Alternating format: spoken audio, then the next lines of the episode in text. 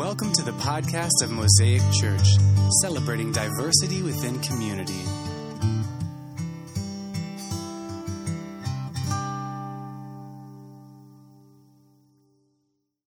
God, your word speaks life to us, gives us instruction, tells us of your nature, tells us of your heart, tells us who you are. And God, this morning we pray that you would open up our eyes to hear your word. In your name. Amen. All right. That was a lot of that was real wordy. I get it. And I was reading out of ESV, which I'm not doesn't flow real natural. I'm an NIV guy. But I like this translation for this. And so let's recap real quick. We've been doing a series, it's called Faith Over Fear. The idea that God wants us to have faith in Him over fear and anything else. The only way we can do that is to trust that God is good and that He wants good things for us, even in the midst of, as a song we spoke this morning, there's sometimes pain in the offering. We know people die, bad things happen. Do we have faith that God is good even when those things happen? And that is, and if we do and we can trust God, then we have no fear. Tomorrow I'll fly out to Orlando. I'm going down to a conference on uh, church revitalization, church planting. And um, one of my biggest, like, it used to never bother me, flying never bothered me. Still doesn't, except for when I fly without my family. Then it bugs the snot out of me. I don't like it. Um,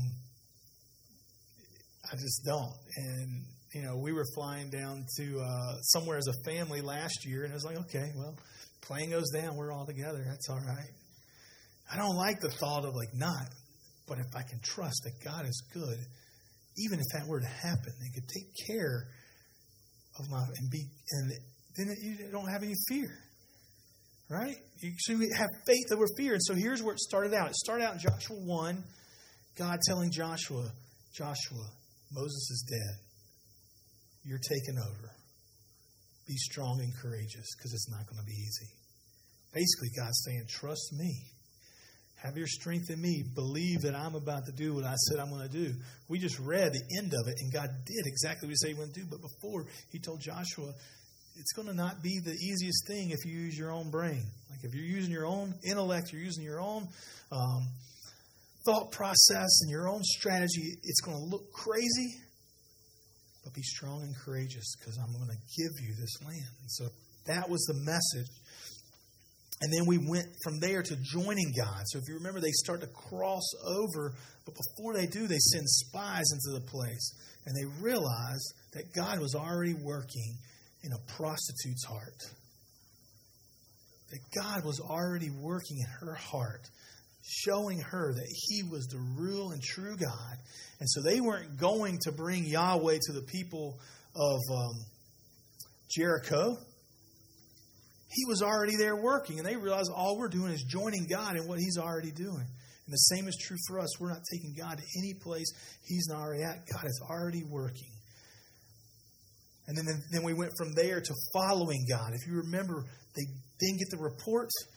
Rahab's going to help them, and they're going to and they trust in God, and they're going to go for it, and they're going to cross the river at flood stage, which seems crazy, but they were to follow God and even in the word picture of what went into river first the priest with the ark of the covenant it was just this word picture of they were actually physically following god and the second they stepped foot in that river the priest stepped foot in that river with the ark of the covenant we had the second splitting of water so that people could cross over and so they were just supposed to follow god and then when they got to the other side, they set up stones. You remember the next week we talked about remembering what God has done. And today we, we just read a story about where Joshua set another stone, right? We're going to talk about that. But we talked about this idea of remembering what God has done. Because that can sometimes help us. Because if we forget what God has done, it's easy to pretend that He's not going to be good, right? It's real hard to pretend God's not going to be good if, if you remember He just split the water for you. So when something less daunting than a river at flood stage that you got to cross comes up in your life, it's easy to not uh, to have faith that God's going to do it. If you remember, He's already done even bigger stuff. They conquered this, their first city, the first city they conquered. And they didn't raise a sword to conquer it.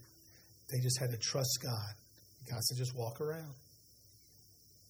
And so they just walked. And so they had to trust God because guess what the people inside the walls had?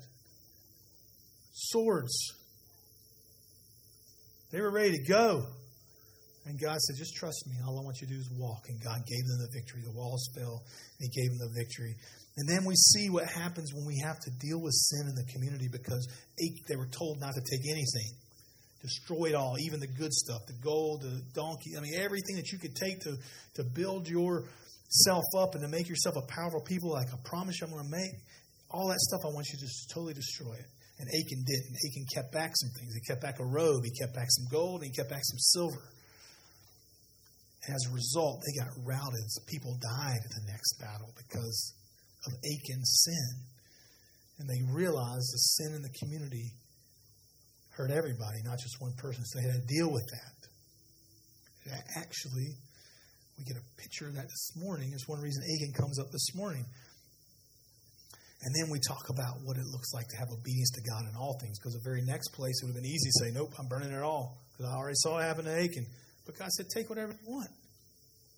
It has nothing to do with the, the gold and silver, the livestock is bad. It has everything to do with are you going to be obedient to me?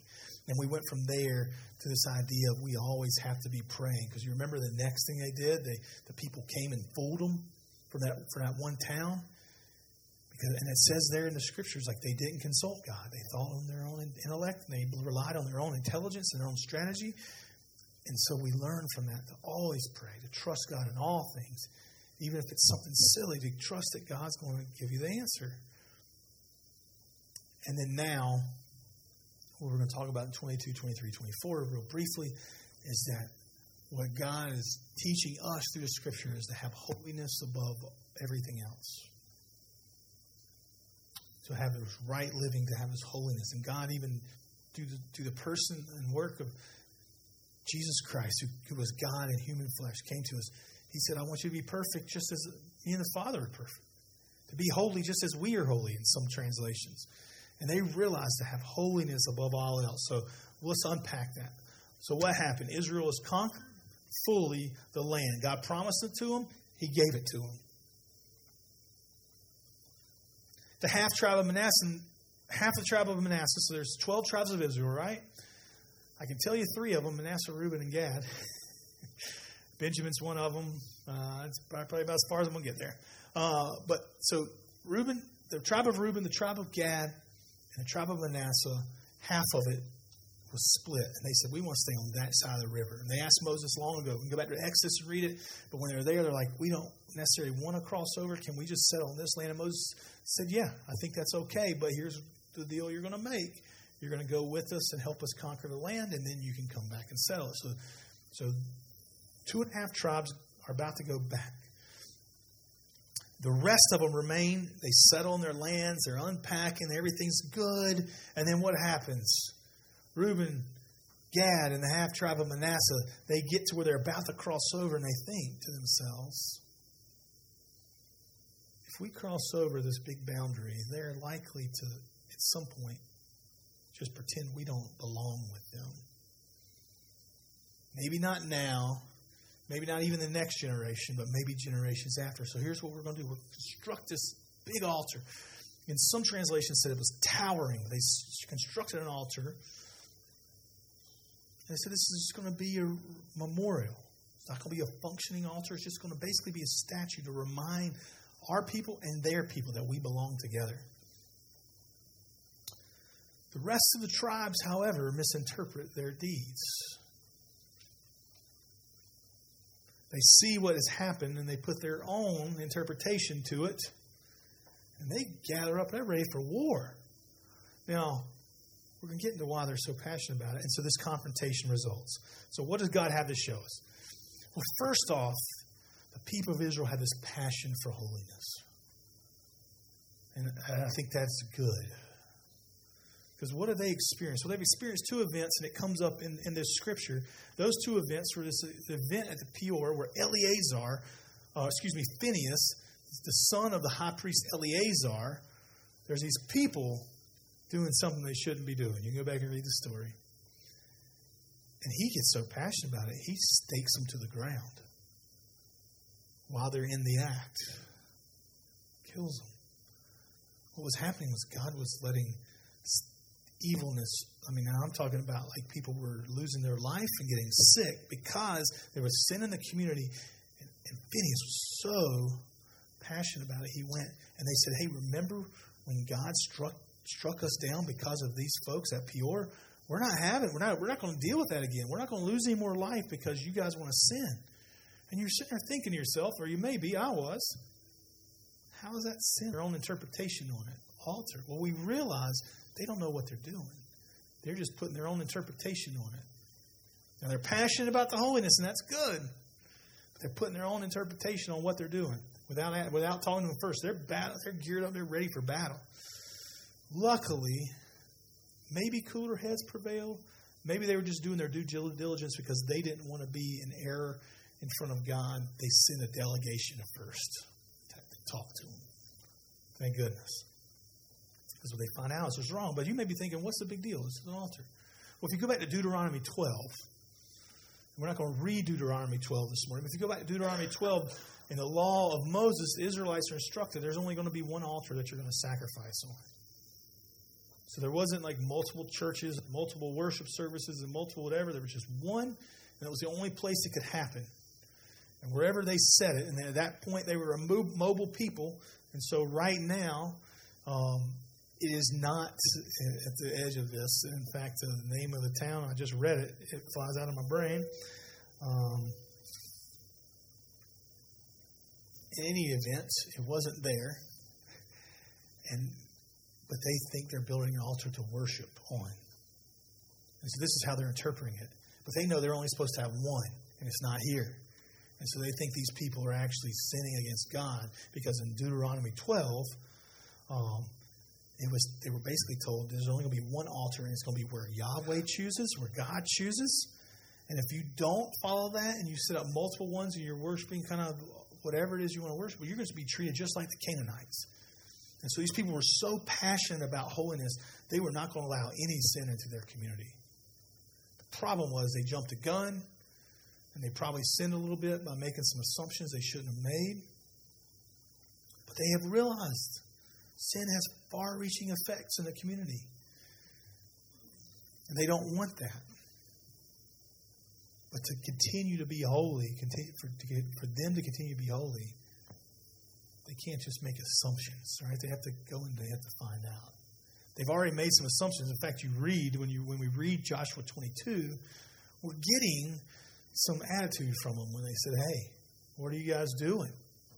Don't you remember all this stuff? How could you be now turning against?" I mean, they were basically accusing them already. And, and we do that a lot of times, right? Like we'll just assume what someone means or what somebody wants or what somebody has, you uh, know, you know, I see you know somebody doing something over here, and I just if I don't talk to them and find out why is it you're doing this, what are you doing? Is there a reason behind it? I can just build my own story as to why they did it, right? Well, they're doing that because they want to make me mad. They're doing that because they don't love Jesus. They're doing that because they're in sin and they're not doing the right thing. I, mean, I can build any story I want. We do that real often. And um, that was about, they were about to bring sin onto their own community by making that own assumption. Luckily, however, they hear them out, and the people said, Whoa, whoa, whoa, whoa, whoa, whoa. It has nothing to do with that. Here's what it has to do with. We just wanted something so that our descendants would always remember they're a part of you, and that your descendants would always remember that that that they're a part of you. We want everybody to remember that. We don't ever want to be cut off from the people of God. We want to. We, in fact, they were so passionate about unity together that they were wanting to build this because they understood there was a natural barrier between them. And when they heard it, they understood. They took word back, and everybody was satisfied. It's an important rem- reminder here in Scripture not to not to build our own story. We need to go and we need to talk to each other. We need to hear each other out. We need to know why. Why is your passion this? Why is your actions this? Maybe God's doing something in that person's life that is to be celebrated, not to be talked about, be pushed down, to be thrown out. In fact, there's a there's a book that I was reading over the last couple months. It's called the Message of Joshua. It's kind of a it's kind of a commentary on Joshua. It's kind of it's kind of you know uh, it mostly is. It was written by David Firth, and one of the things that he says dealing with this specific thing is the sin of one group affects the whole nation. So they've understood that. And that sin places them all in a situation of rebellion against God. The way God looked at it, just like he did with Achan, one person's sin, it placed them all in rebellion against God. So we're passionate about that. This, of course, is why unity in faith is so important. The problem, however, as we shall discover, is that although their theology of sin is correct, so there's this, this theology of sin they've come to realize the sin of one person can affect the whole community. No man is an island of himself. This, this, uh, theology of sin is correct because the sin of an individual or group does affect the people as a whole. It is a truth that is misapplied. They properly recognize the importance of the whole people of God remaining together, but by failing to discover what is actually happening, they misapply the truth. However, before we accuse this group too quickly, we should perhaps note now how the narrator has carefully refrained from giving us more information, meaning that we as readers are likely to be equally as outraged by what seems to have happened.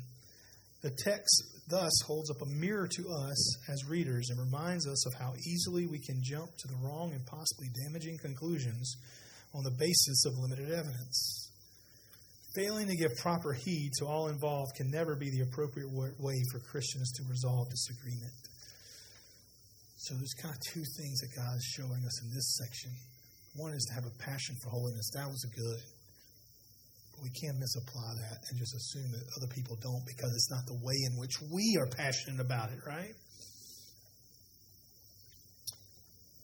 So they had this idea um, that it had these far reaching effects. To be holy, they must not go to war and have this understanding.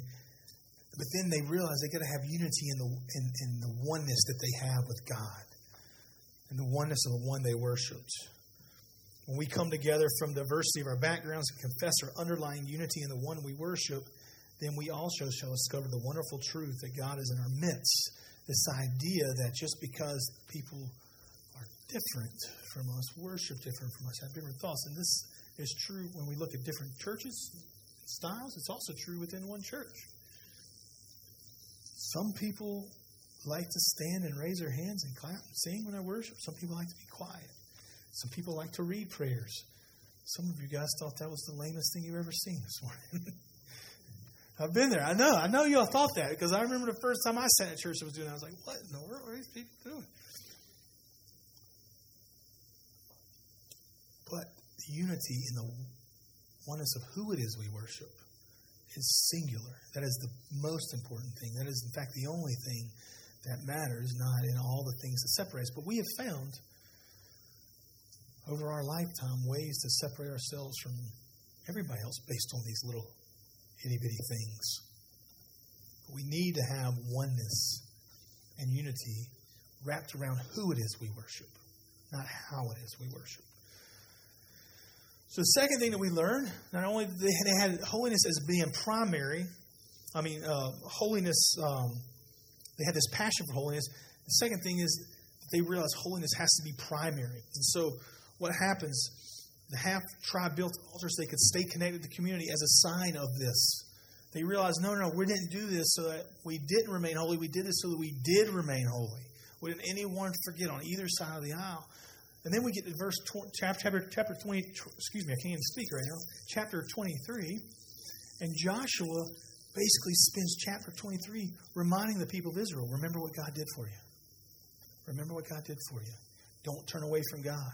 How many times, I mean, you didn't, we didn't read the whole thing, but just in a couple of verses we read from 23 and 24, Joshua says it over and over. He addresses them two different times. I mean, verse 20, chapter 23 and chapter 24 are not the same address to the people of Israel. They're two separate ones, and they're to two groups of people. One is to a smaller group, kind of a representative group, and the second one is basically to the, everybody. He's like, I'm about to die. I want everybody to hear this words. And he keeps reminding them, this is what God has done. Don't forget what God has done, and don't turn away from God. Putting holiness has to be primary in your life. Do not turn away from God. Make God number one. Make sure that you stay holy before God, that you don't turn away. there was warning after warning. I'm going to read it again. It's not going to be on the screen, but I'm going to read it again. The warning in chapter 24 was this Joshua says, I'm about to go, I'm about to go the way of all the earth. And you know in your hearts and souls, all of you, that not one word has failed from all the good things that the Lord your God promised concerning you. So remember, all the stuff God promised, He just did it. Not one word wasn't true. All have come to pass for you. Not one of them has failed. But just as all the good things that the Lord your God promised concerning you has been fulfilled for you, so the Lord will bring upon you all evil things until he has destroyed you from off this good land that the Lord your God has given you, if you transgress the covenant of the Lord your God which he commanded you, and go and serve other gods and bow down to them. The anger of the Lord will be kindled against you, and you shall perish quickly from off the good land that he has given you. Joshua reminds them, God's done it all. You've got to keep holiness primary, because if you don't, it's all over. He reiterates it again in chapter 24, verses 14 and 15. Now fear the Lord and serve him in sincerity and faithfulness. Remember to keep this holiness thing primary. Put away the gods that your fathers served beyond the river and in Egypt and serve the Lord. And if whether the gods on your eyes to serve the Lord, then choose who it is that you're going to serve. Whether the gods of your fathers in the region beyond the river, the gods of the Amorites whose land you dwell, but for me and my house, we will serve the Lord. He does go into a little bit of the. Um, he does go in a little bit to kind of give them, like, here's what's going to happen if you don't. But that text of scripture basically says, make your choice. I want you to keep holiness primary. I'm going to remind you again of all the good things you do. But if you don't think it was good that God did this, then make it make a decision. Choose who you're going to serve. But Joshua makes it clear as for me and my house, we're going to serve the Lord. And the people of Israel respond and said, Us too. And so Josh gives them this. He basically draws a line in the sand. He said, Okay, you said it. I didn't put it in your mouth, right? He said, I'm giving him a step over here. I got a little feedback. He said, he said, I didn't put it in your mouth. I told you what I was going to do.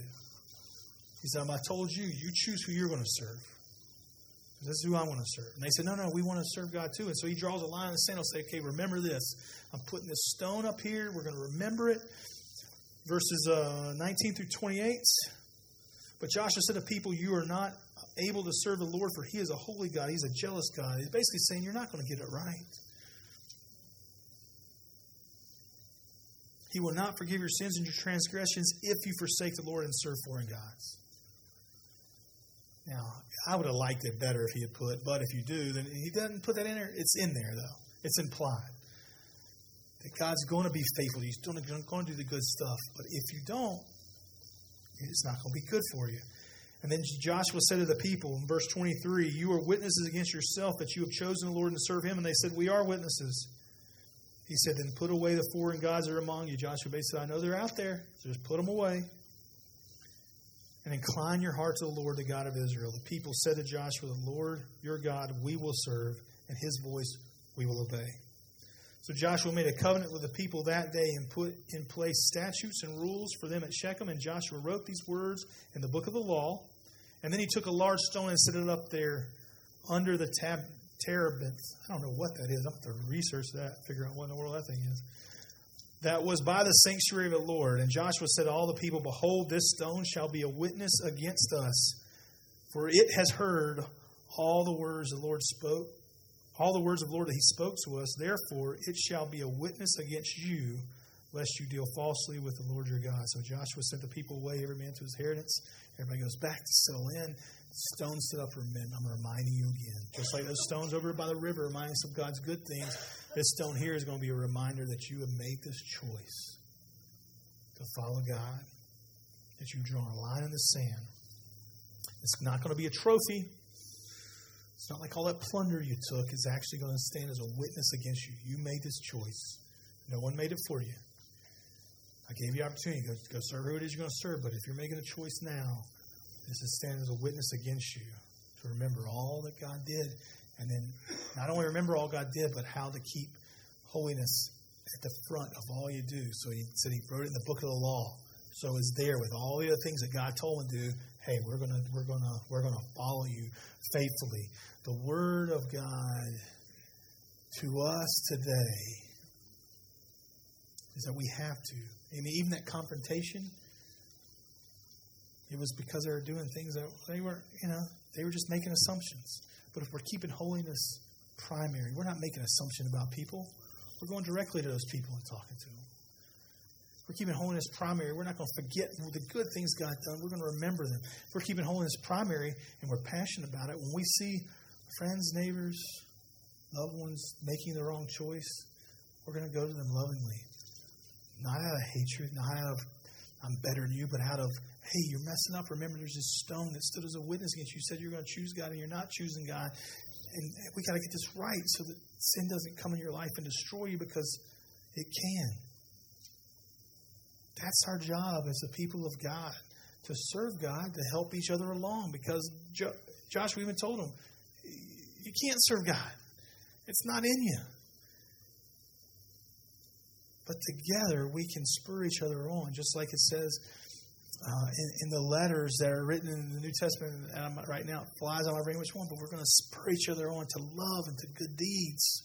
That's our job. Not to tear each other down, not to say this person's over here is messing up, so let's all point fingers and talk about how bad they're messing up. It's like, no, we need to spur them on to love and to good deeds. That's why God's given us a, a, a formula on how it is that we deal with these things in the church environment, how, we, how it is we deal with these things in the community. We don't put them, big picture of them, and just laugh at them all, right? We go to them. We love you. We want to see you doing better. You're messing up. And guess what? I'm going to be messing up at some point. I'm going to need you to do the same thing to me. Because we got to make sure that we're getting there. Because when, when one of us fails,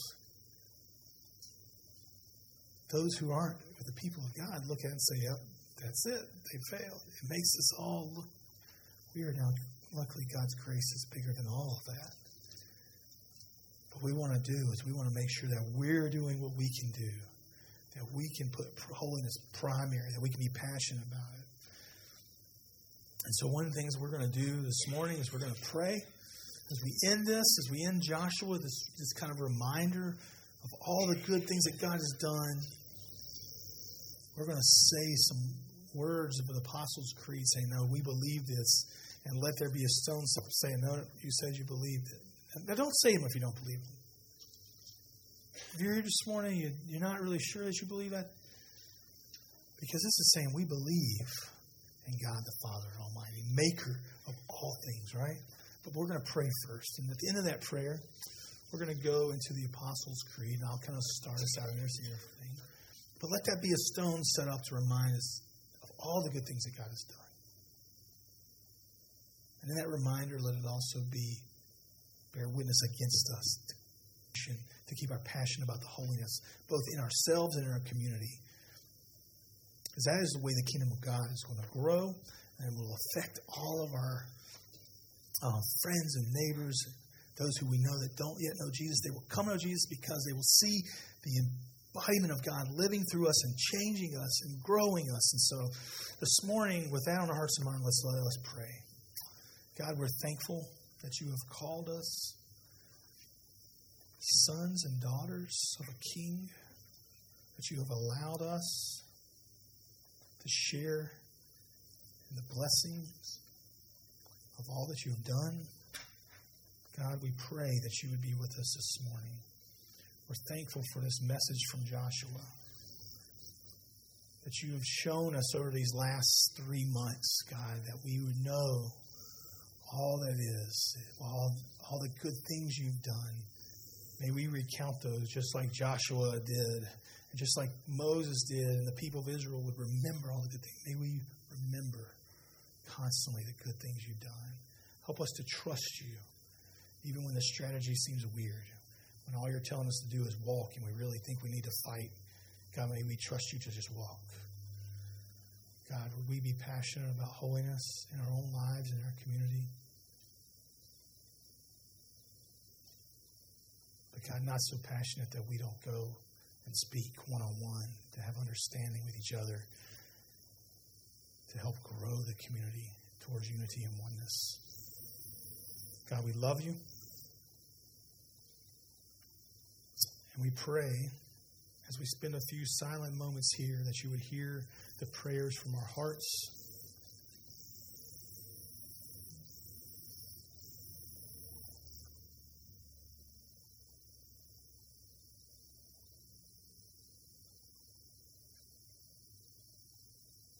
thank you so much for all that you do for us and all that you show us through your word. In your name.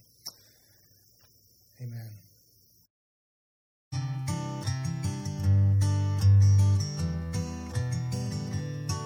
Thank you for listening to today's podcast. If you would like more information, please visit us at www.mosaiceasley.org.